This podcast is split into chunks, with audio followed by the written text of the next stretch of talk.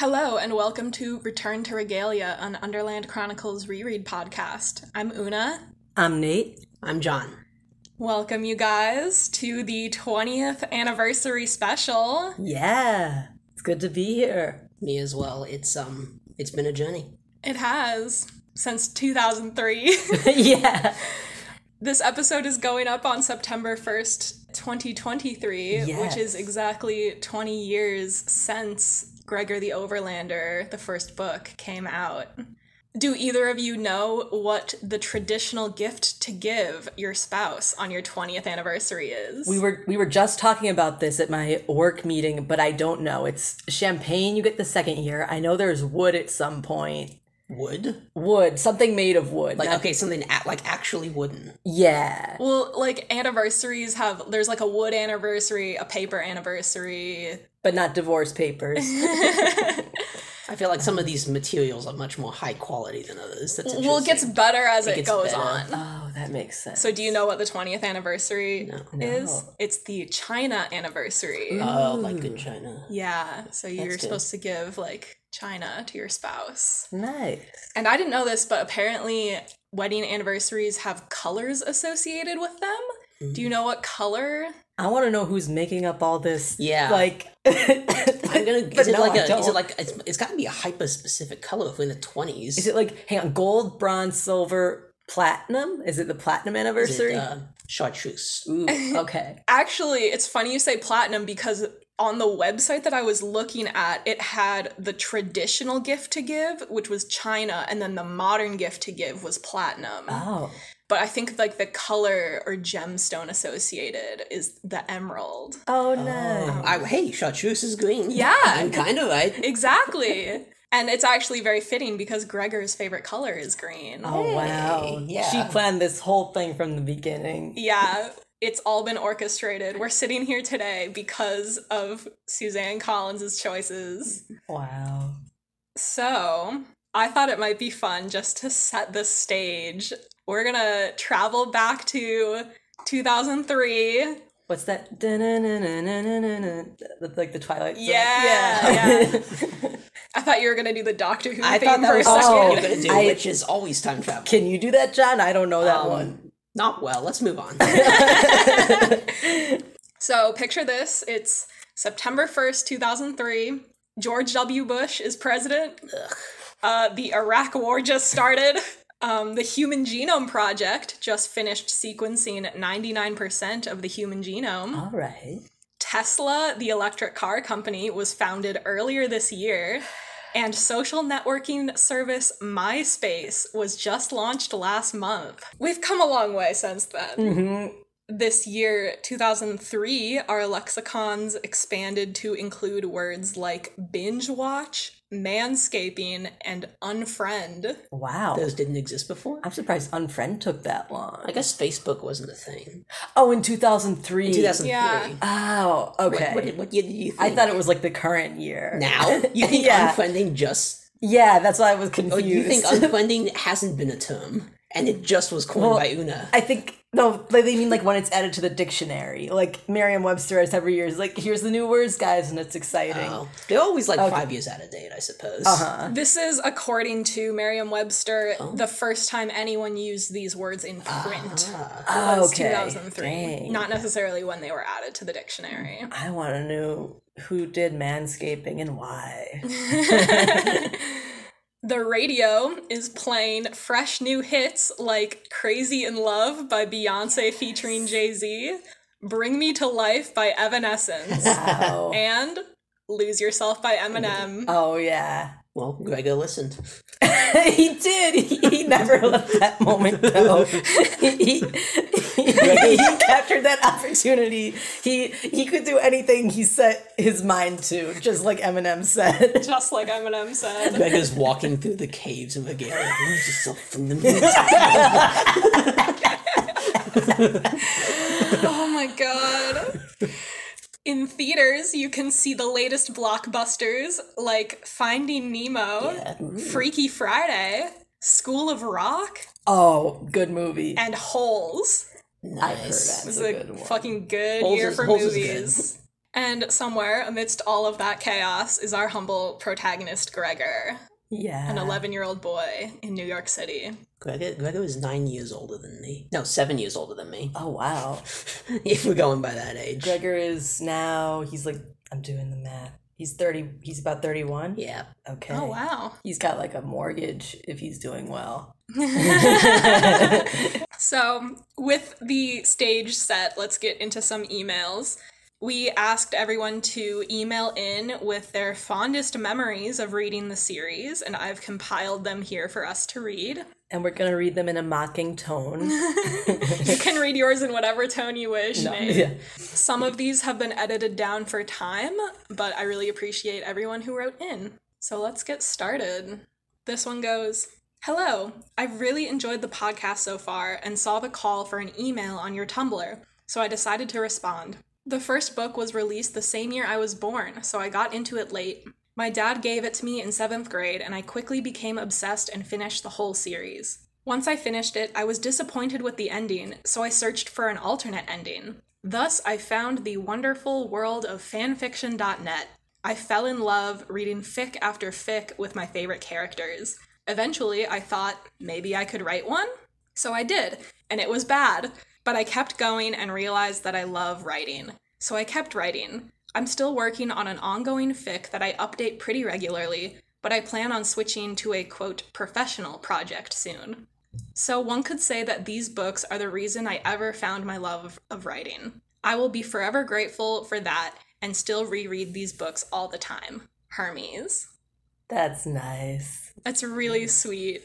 I actually relate super hard to this because I had a very similar experience, not with Underland Chronicles, but with Maximum Ride in middle school because I think it was like seventh or eighth grade. What was supposed to be the last book in the series came out, and I read it in like one day, and I was so disappointed that I immediately was like, I could write a better ending than this The confidence. I love it. yeah, as like a 13 year old or whatever, I dove into fanfiction.net also, and I wrote a bunch of really, really, really bad fanfiction, and that's how I discovered that I wanted to be an author. So that's like a very similar story. I liked that a lot. I bet you could write a better Maximum Ride book now. I think Like the the one that I wrote at 13 years old was better than James Patterson's. I haven't read the series, but probably. I've From what heard from your- what I've heard of the last one. From your from your eyewitness account of the wreckage. Yeah, I was in the trenches. I was in the Max Ride trenches in middle school. All right. I have a single grain of rice in my throat. like a beautiful pearl. okay. I gotta say, Gregor the Overlander means a lot to me. Like, all caps, a lot. It was one of the first books that really got me into reading when I was eight, and my love for it has only gotten greater. I used to bring it with me everywhere and read it all the time, especially outside. Even when it was raining, I'd just be sitting there trying to cover the book with some toys or something, because it just would not do to interrupt my 13th reading of Gregor. And I didn't have the book to myself, so I'd get it from the library, and I am astonished that there were no complaints about the state those books were in when I was done with them. And I am fairly certain that I'm the person who borrowed it the most times, though I live in a small town, so I guess that isn't very much of an accomplishment. I can't really pick a favorite book. They're all really good, but I must say Marks of Secret or Code of Claw because everything gets heavier then, and they also break the rigid quest structure that the first three books have. A favorite character, though, I can't really choose here either. But let's just say Ripred, because he is awesome, and when I was 12, I wanted to name my firstborn after him, but like, who wouldn't? so too true. I like Ares a lot too, though. Most people treated him like crap, and he was basically doomed for a shitty life since Henry turned traitor. And then he died at the end. I remember that hit me so hard when I was eight. Like, I just felt so profoundly sad. I remember just sitting on my bed and telling my mom, I feel so sad. And because I was a melodramatic little shit, I would just add to myself, quote, depressed, which is a word I think Underland taught me too. Why are these books so terrible? With two question marks. Gregor the Overlander has really been a big part of my life. I didn't really have friends at school, so I'd just walk around on my own and recite the prophecies in two different languages. I used to randomly write down stuff in the Tree of Transmission, which I still know to this day when there was something I wanted to write but didn't want anyone to read. I honestly don't think I'd have been the person I am today without these books. They inspired in me so many things, like a love of poetry, but also a deeper understanding of war. I don't think I would have looked at war the way I do if it hadn't been for these books. They really paint a picture that makes it clear that, yeah, despite what you're told, war actually fucking sucks for everyone involved. Thank you guys for making this podcast. It means the world to a Gregor fan like me. And this is from, and I'm gonna get this right, all caps, Gregor, Gregor, Gregor. One word. Thank you for the letter. Yeah, thanks so much. That's fucking cool that you have the tree of transmission memorized still. Yeah. Yeah, mem- memorizing conlangs is like a feat that's incredibly impressive to me. I feel like for a while as a kid, I also had a phase where I just wrote everything in like the code of Claw. Nice. But the issue was because my brother and I only ever read the audiobooks and never got the physical books, we didn't actually like have the tree of transmission image. Oh shit. Because the audiobook doesn't say the chart. It just says that there is a chart. You make up your own tree of transmission. I think that I had just found it online at one Okay. point, and I used that, but I didn't have my own copy of the tree. But yeah, the Ares death also got me Yeah. really bad as a kid. The way my brother and I listened to the audiobooks was so my room was like halfway down the hallway, and then my brother's was at the end of the hall. And we would set up a boom box in the hallway so that we could both hear from our rooms and play the CDs that we got from the library. And when like a CD ended, like one of us would have to go like put in the next one. but when it got to Ares' death, it was like pretty late at night and I wasn't even sure. Like we would just fall asleep listening to it and like let the CD run out and just like in the morning try and figure out or the next night try and figure out like where we had fallen asleep.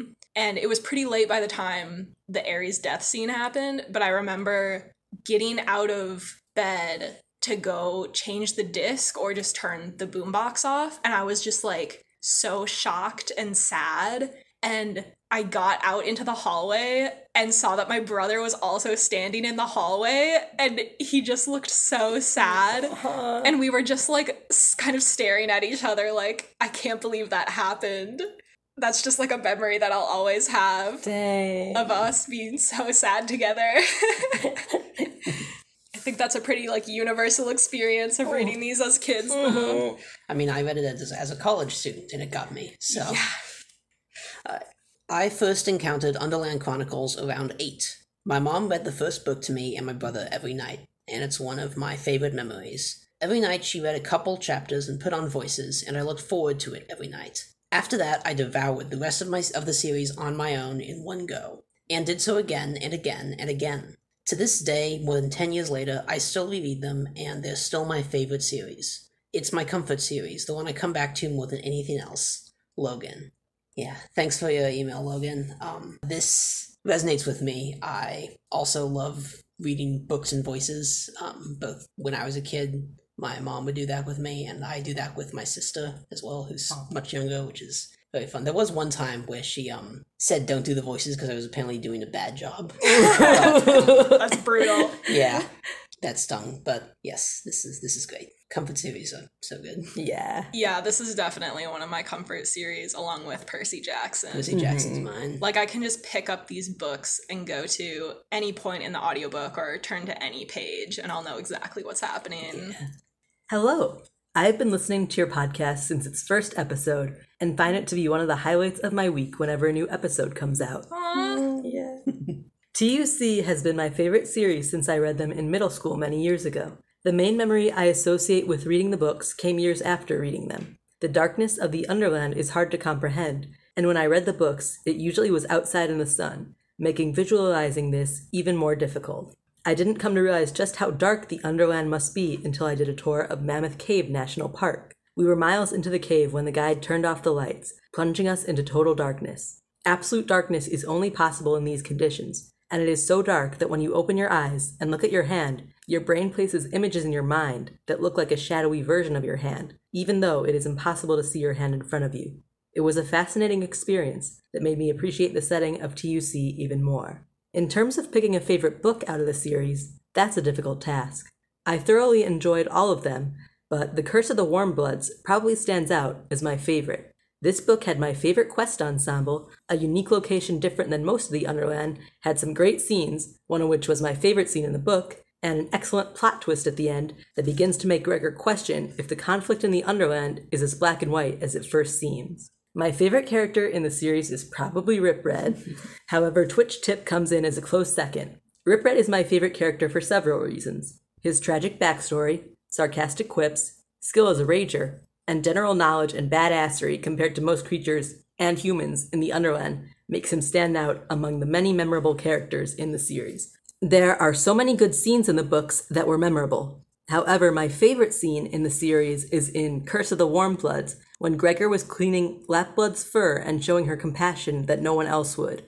This moment stands out as it helps demonstrate Gregor's compassion to someone who is supposed to be the enemy, showcasing why he is such a likable protagonist. It also is important as it is Lapblood who gathers Rebel Gnawers against the Bane later in the series, and I believe that this act of kindness was the catalyst for that, and even possibly helped the Regalians win the war.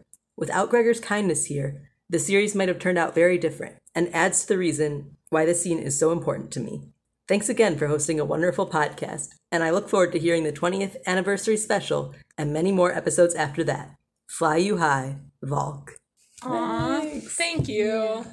I wanted this one just because I've been to Mammoth Caves and it's sick. I should have more to add there. Yeah, it's, it's in Tennessee. It's very dark. They told us when I went that they, like, one time this guy decided to go off the trail and he got lost and they turned off the lights and he, like, was trying to see using the flashlight on his phone, but he couldn't. So he just, like, hunkered down in the cave and just sat there for, like, 12 hours until the next Oh tour came God. through.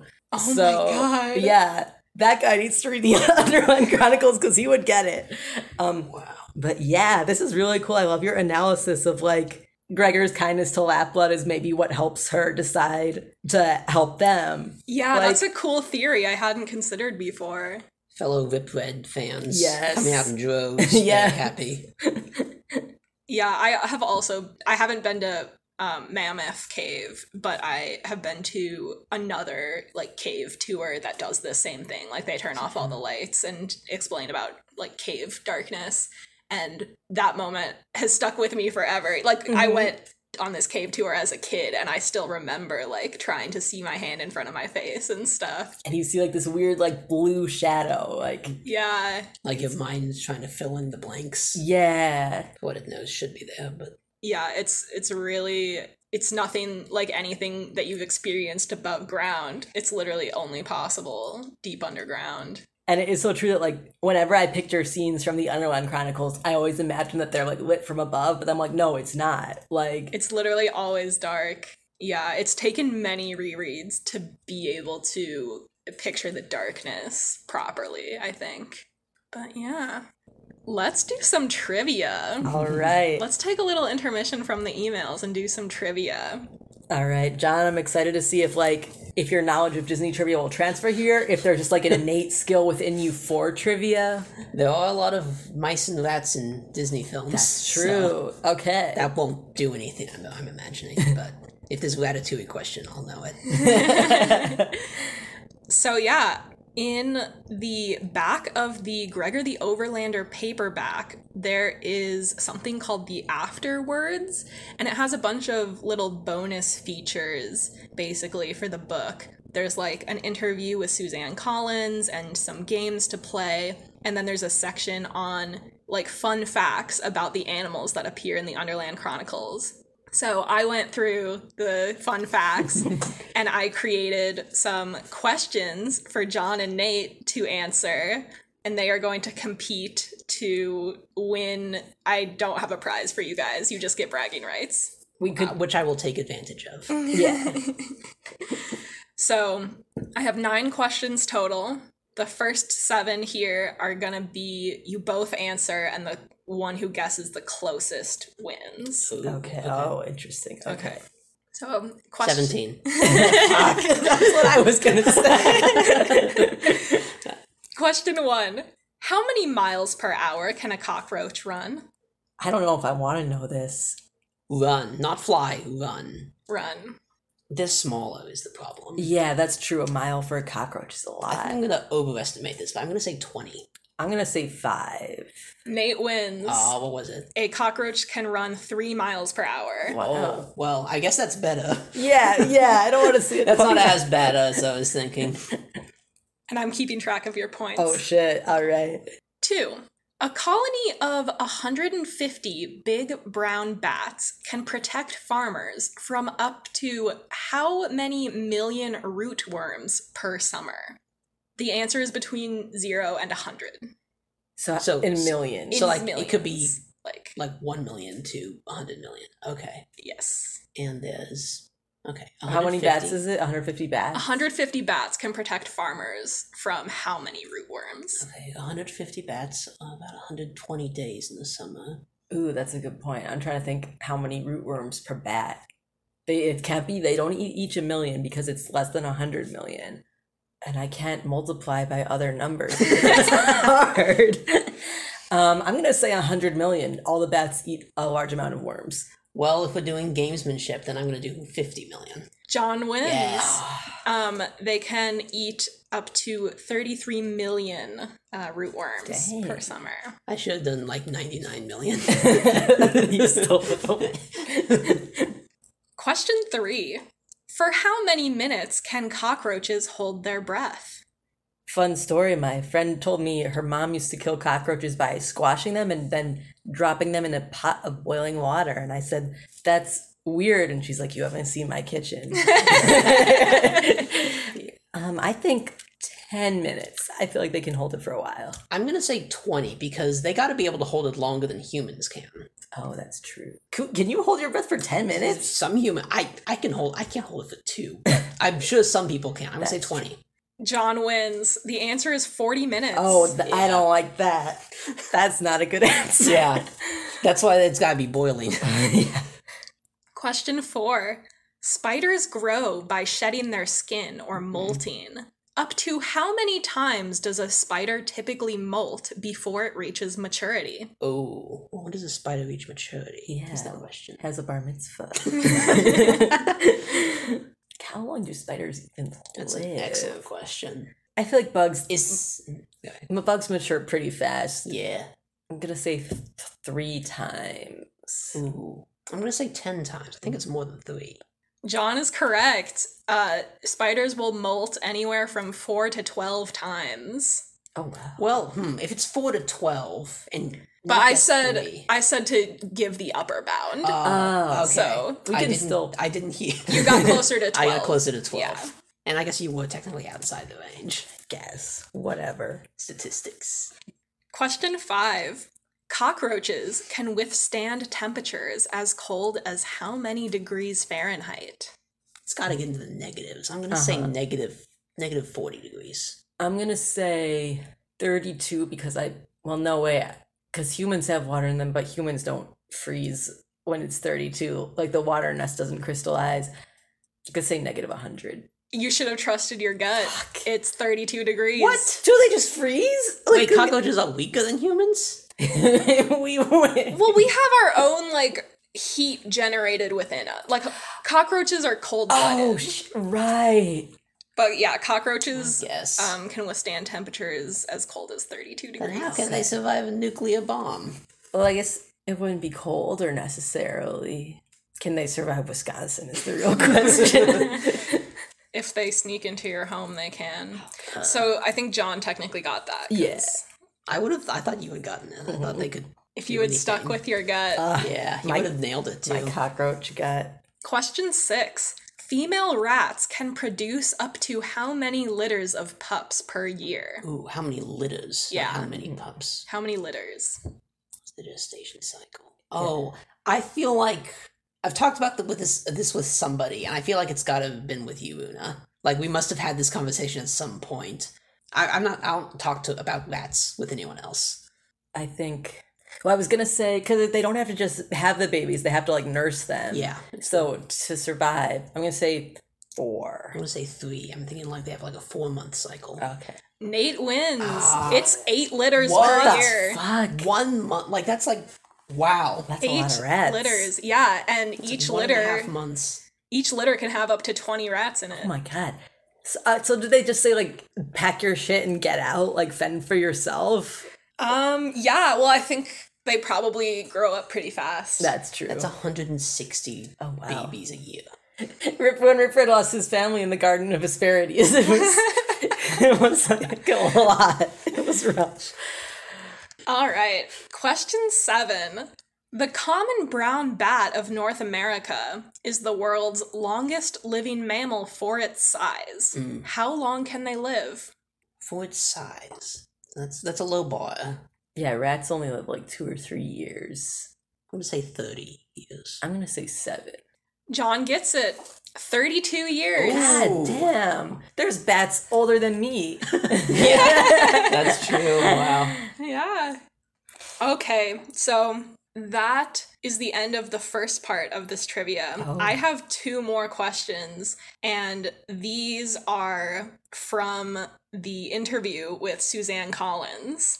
Um, so these ones, the answers aren't numbers, so this is going to be whoever says the correct answer first. Ooh, okay. But you can say like multiple answers. okay. So, question eight.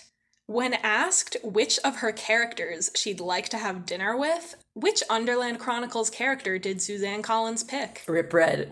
Yup. Fuck. Oh, see, she knows what's up. She knows. Right? She knows what she's done. Right? yeah, yeah, Yeah, we all want to wine and dine with Whipwet. Whipwet. yeah. Dinner and breakfast. She said, and everything in between. I hate you so much. Suzanne Collins said she would pick Ripred because he would have the most interesting stories. Yeah, sure. true. Yeah, tell yourself what you want, Suzanne. All right, and then question nine. In that same interview answer, Collins also says that after dinner, she and Ripred would play a board game. Which board game? Mousetrap? That's funny. Uh, Risk. Oh, Chess. No. It's got to be like a What- brainy what- game. Like what- it's got to be like a scheming game. Um, oh, what's it called? Stratego. No. Oh, you already said risk. I said Risk. Guess who? No. That's uh, Battleship. no. What's like It's a board game. It's a right? board Because I wouldn't have picked a board game because he wouldn't have been able to maneuver the pieces as you well. could But move it a little bit. You're, I don't think about that. It's a pretty popular board game. Okay. Clue. No, Oh, you're that's getting good. there. Okay, but it's not Guess Who. You, It's you not said Guess Who. This is also a pretty like old game. Is it Monopoly? no. Cluedo? No. Trivial That's Pursuit. No. That's funny. It's old. It's not Othello? No. Go. backgammon. No. Uh, not not like super old. I'm just saying it, it's been around for a while. Like it's not some new obscure game. Yahtzee. No. Board game, not a dice or a card game. Sorry. No. We're just gonna name like every. Yeah, I know. I'm, I feel like I'm running out of. Should I just tell you? No, we gotta no, get- we want to yeah. get it. We're not leaving till we get it. Candyland. No. Scrabble. Yes! What Oh, the? Wow. yeah, it's really? Holy. Yeah. I would not, that would not have been my guess. Dang. Yeah, she said she would play Scrabble with Ripred after dinner. Okay, that I guess Scrabble is a is a is a board game where you kind of find out about the other person from what words they choose. All right, let me just tally your points quick. It was close, I think. Nate has one, two, three, four, yes. And John has one, two, three, four, five. Ooh. Wow. That's All right. close though. Yeah. Nice. Nice playing with you. Good game. Good, game. Very fun. I'm gonna beat the shit out of you like later, like outside. I'm gonna walk you to the door, and you're not even gonna see it coming. Just by the way. Um, thanks for playing, guys. That was fun. Yeah. Yeah. Here's the next email. I must have been eight when we first borrowed the Gregor the Overlander audiobook from our library. We had a long car ride to a family vacation every year. I remember the van we used to drive in had a very loud engine. My parents were playing the audiobook in the front, and I just couldn't hear it in the back. I remember some mention of someone named Vicus and someone named Luke Sir. After my parents finished the audiobook, they asked us what we thought of the story, and when they found out we couldn't hear it, they immediately replayed it at a higher volume. From that point, these books became my whole personality. I became obsessed with bats and tried to get everyone I knew to read it. Every year, we would check out a new Gregor audiobook from the library, rip the files to my mom's iPod, and have that to listen to for the trip. One year for Halloween, I wanted to dress up as a bat. It was legitimately my favorite Halloween costume I had, even though it was a little scrappy. It consisted of a felt shirt and pants with this translucent black fiber for wing membranes between the legs and under the arms. Then there were felt covered cardboard ears stapled onto a dollar store black masquerade mask. The Code of Claw audiobook wasn't in our library yet, but the book was. My brother read it and decided he wanted to dress up as Gregor in the armor he has on the cover. Retroactively, my bat costume became an Ares costume so that we would go together. That was probably the best Halloween I had in my entire mm. life. Obviously, no one knew who we were dressed as, but that was normal for us. I wish we lived in a world where kids could wear Ares costumes and immediately be recognized. Amen. To that. Yeah. Suffice to say, Ares is my favorite character. My brother was light on spoilers, but he couldn't help but let slip that he died in the Code of Claw. Oh. When I finally did get around to listening to the audiobook, there was just this looming dread hanging over me, waiting for it to happen. I didn't know how it would happen, just that it was coming. I remember finishing it and feeling like I could never be happy again. A member of my writers group picked up Gregor organically, this wasn't from me nagging them, this summer and triggered me to do a full reread along with them. I actually found the ending a lot more hopeful and sweet this time around. I guess that's just part of growing up.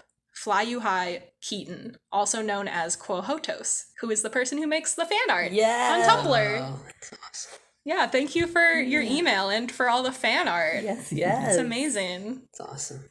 Wow. First of all, I love the road trip experience of just like Not being able yeah, to hear it and yeah. your parents were like, no, the kids have to hear this. And just re listening to the whole book.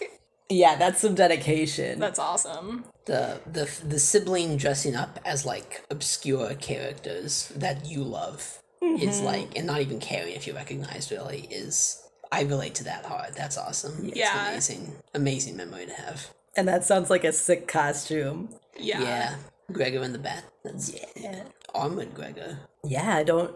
You must have the book with that color. I don't cover. I don't remember what it looks like though. I I don't remember. I'm blanking right now. I guess he wears black armor, right? Is- Yeah. yeah. Yeah, he's got black armor in that book.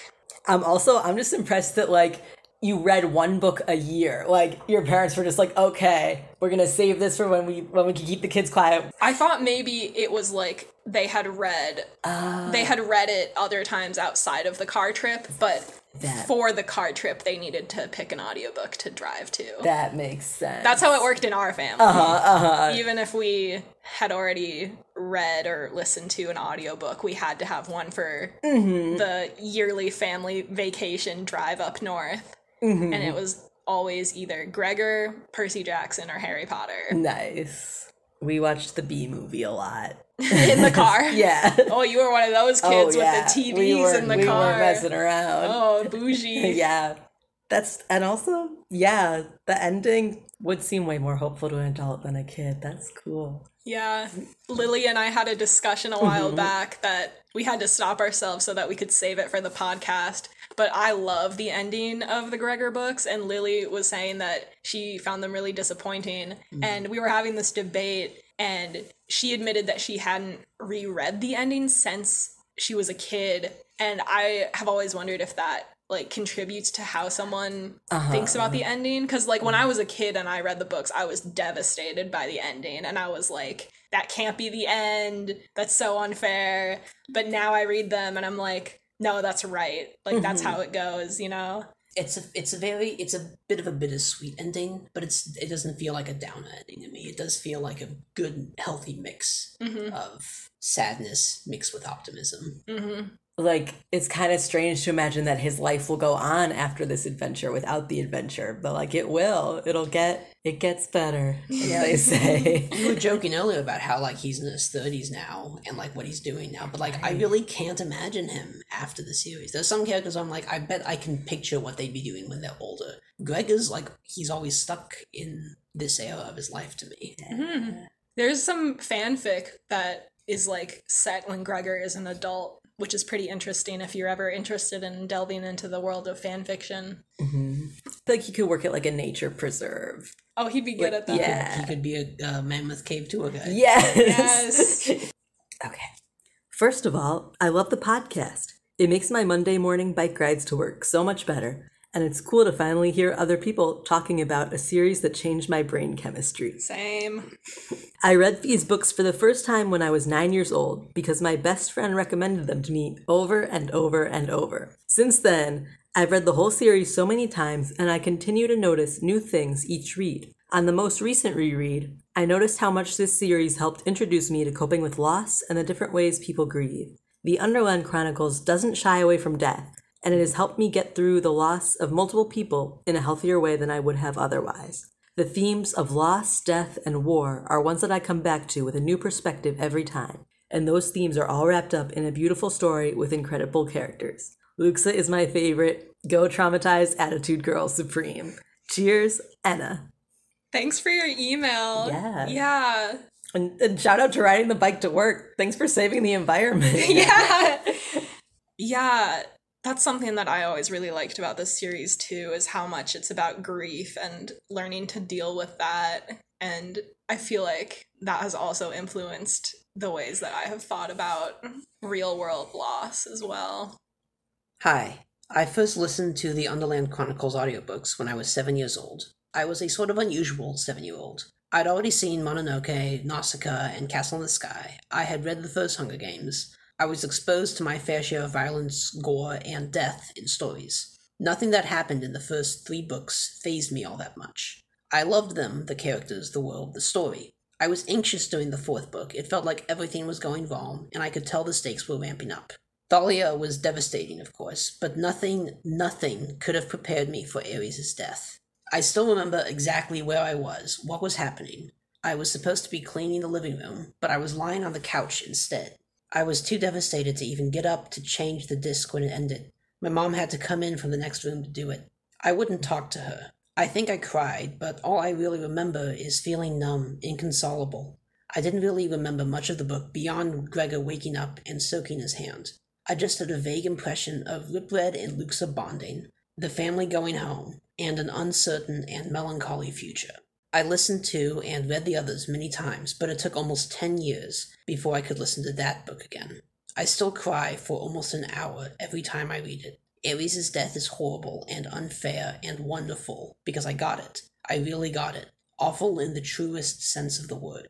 The Underland Chronicles have stuck with me in a way very few other books ever have. It's hard to explain to people who aren't in the fandom, but given the premise of this podcast, I expect you'll understand. Mm-hmm. It's how I still try to avoid killing cockroaches whenever possible. It's how I always make sure to visit the bats anytime I'm at the zoo, and how it's a joy and sad occasion all at once. It's how I gasped aloud and said, Oh my god, it's the Bane, when I saw a large white rat with a stump tail. It's how I nearly cried with joy and relief when I found the TUC fandom on Tumblr, because it was the first time I found anyone who understood. So thank you, Suzanne Collins, for writing these books that stuck with me. Thank you, TUC fandom, for giving me a place to love them. And thank you, Return to Regalia, for giving me a way to share these thoughts. Signed, The Sea Witch. Thank you, the Sea Witch. Yes. Yes. Thank you. That's amazing. Damn. First off, amazing, amazing media you were exposed to. yeah. Wild. Yeah, those um Studio Ghibli movies are my favorites. That's Yeah. always when you can see like your favorite stories and characters in the real world. Like you see something here and it reminds you of the fiction. That's Yeah. it's it's a great feeling. I love that. I love that you visit the bats every time. Yeah, That's just very- like Gregor. That's really good. Avoiding killing cockroaches is also a feat in itself. Honestly, that's yeah, that's brave. that's I don't know if I'd be willpower. strong. yeah. But yeah, God, I I always I feel like like I forgot that Ares' death, like Ares dies and Gregor just goes back to the real world, or not the real world, the the overland, and it's kind of wild that like, and that's the end of the series, and and it's just like, well, like yeah, that would be It's- that would be rough. devastating, especially as a kid. But yeah, that's why it, it sticks with you so much. Like, not even just the Ares thing, but there are so many scenes throughout all of the books that just stick with you because they're so visceral or like so well described. You can picture them perfectly. It's a really memorable series. It's really good. Yeah, I like the mention of the Bane because that's the like that's the character aside, from maybe Ripred who like sticks out in my head the most. Like I Mm-hmm. fully know what the Bane looks like from the descriptions. Mm-hmm. Hello, this is editing Oona from a day after we recorded. Although the deadline to send in emails was last Sunday, today I received another submission that I simply cannot exclude from the episode. This is what it says My name is Ava. I am 12 years old. I have just read the Underland Chronicles for the first time in 2023. I am a huge fan of the books and your podcast. Here is my submission for a comment of the series. Thank you. My two most treasured and also scorned memories from reading the series are I had a vivid dream where Ripred just went and fetched my favorite character Twitchtip during the fifth book, before shortly finding out that she was in fact dead. And two, the time that, while at a peaceful family breakfast, I stumbled my way onto a TUC website and clicked on Ares' profile, only to find out that he dies, two books early. Not only that, but in the middle of comparing Primrose and Ares expressing how similar they are during the episode, I was accidentally spoiled about her death in a very familiar way. Sent from my iPhone. Ava, thank you so much for your email. I really appreciate you taking the time to write in. I'm so glad that you like the Gregor books and that you're enjoying the podcast. I'm sorry about how much we swear. It sucks that you got Ares' death spoiled for you two books early. And I'm sorry that we accidentally spoiled Hunger Games for you too. We're going to keep having spoilers for the rest of the Underland Chronicles, but in the future, we're going to try and give better warnings about spoilers for other media. Thanks again for your wonderful email. It brought a smile to my face on my lunch break at work today. Now back to Oona, Nate, and John from yesterday. Yeah, did you guys want to add anything? Like, talk about Oh favorite characters or scenes? dang! I, I would have prepared like a, a statement. I gotta follow up all this. I was just kind of spitballing here. you don't have to. No, it's okay. We both have Ripred as our favorite. we character. do. You got the chapters, which I'm not that salty about. Wow, yeah. I don't know. I guess I guess I would say that these books changed my life also. And I, I relate to the person who said they told their friends to read them over and over. Because you were like, Yeah, we gotta listen to these. And I was like, All right, I guess. Like I wasn't I wasn't sure about it. But yeah. Good Yeah. good books changed my life. Ripred, I am single. Yeah, I've, I've I've talked about this before, but Oona, you're the one who introduced these books to me. Yeah. Um, I had heard of them, but I had never read them before. I probably wouldn't have read them if not for your recommendation. yeah. And I'm just think I just realized I feel like this was maybe like the earliest like because you recommended me a lot of books of these. I feel like this might have been like maybe the first books that I remember yeah. getting like a suggestion from you on. Like I don't I don't remember if there were any. There were several after, but I don't think there were any before this. I feel like this was second year yeah. because I remember being in Saints and Superheroes Yes. and you were like reading the book before Yes. class started. That's right. I have a vivid memory of that. I did do Oh, that. That's, that's how you know it's a good book when you're just like, I need to be I need to be reading this. every minute. Who cares about essays? yeah, like every class period, we would show up and I'd be like, How far did you get? and then, of course, I made Nate listen to the audiobooks Oh, on our yeah. way to work every day for Yeah. months. Yeah, yeah, yeah. I really was like, we would just get like 15 minutes of it at a time, and then it's like the Adventures of Gregor are for tomorrow. Yeah, yeah, we live, Yeah, we but it live was- pretty close to. Yeah, actually, Your that's that's good. That was a that's a good thing. yeah, You move, you move downtown just so you can get more audiobook time Yeah. every day. Well, thanks so much for joining me, you guys. Yeah, thanks for having us. It's a one. It's a literal once in a lifetime moment. Oh yeah. Yeah. It will never be a 20th anniversary of Gregor the Overlander again. We'll have one for the 25th anniversary. Yes. But yeah, thank you to everyone who sent in emails to help us celebrate this amazing series, and thank you for listening to the podcast.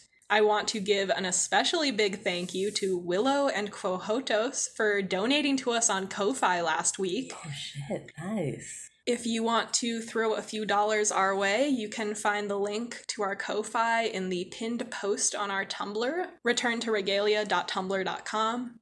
Don't forget to follow us there as well as on Instagram and YouTube so you never miss an update. Again, thank you for listening and participating, and fly you high. Fly you high. Fly you high.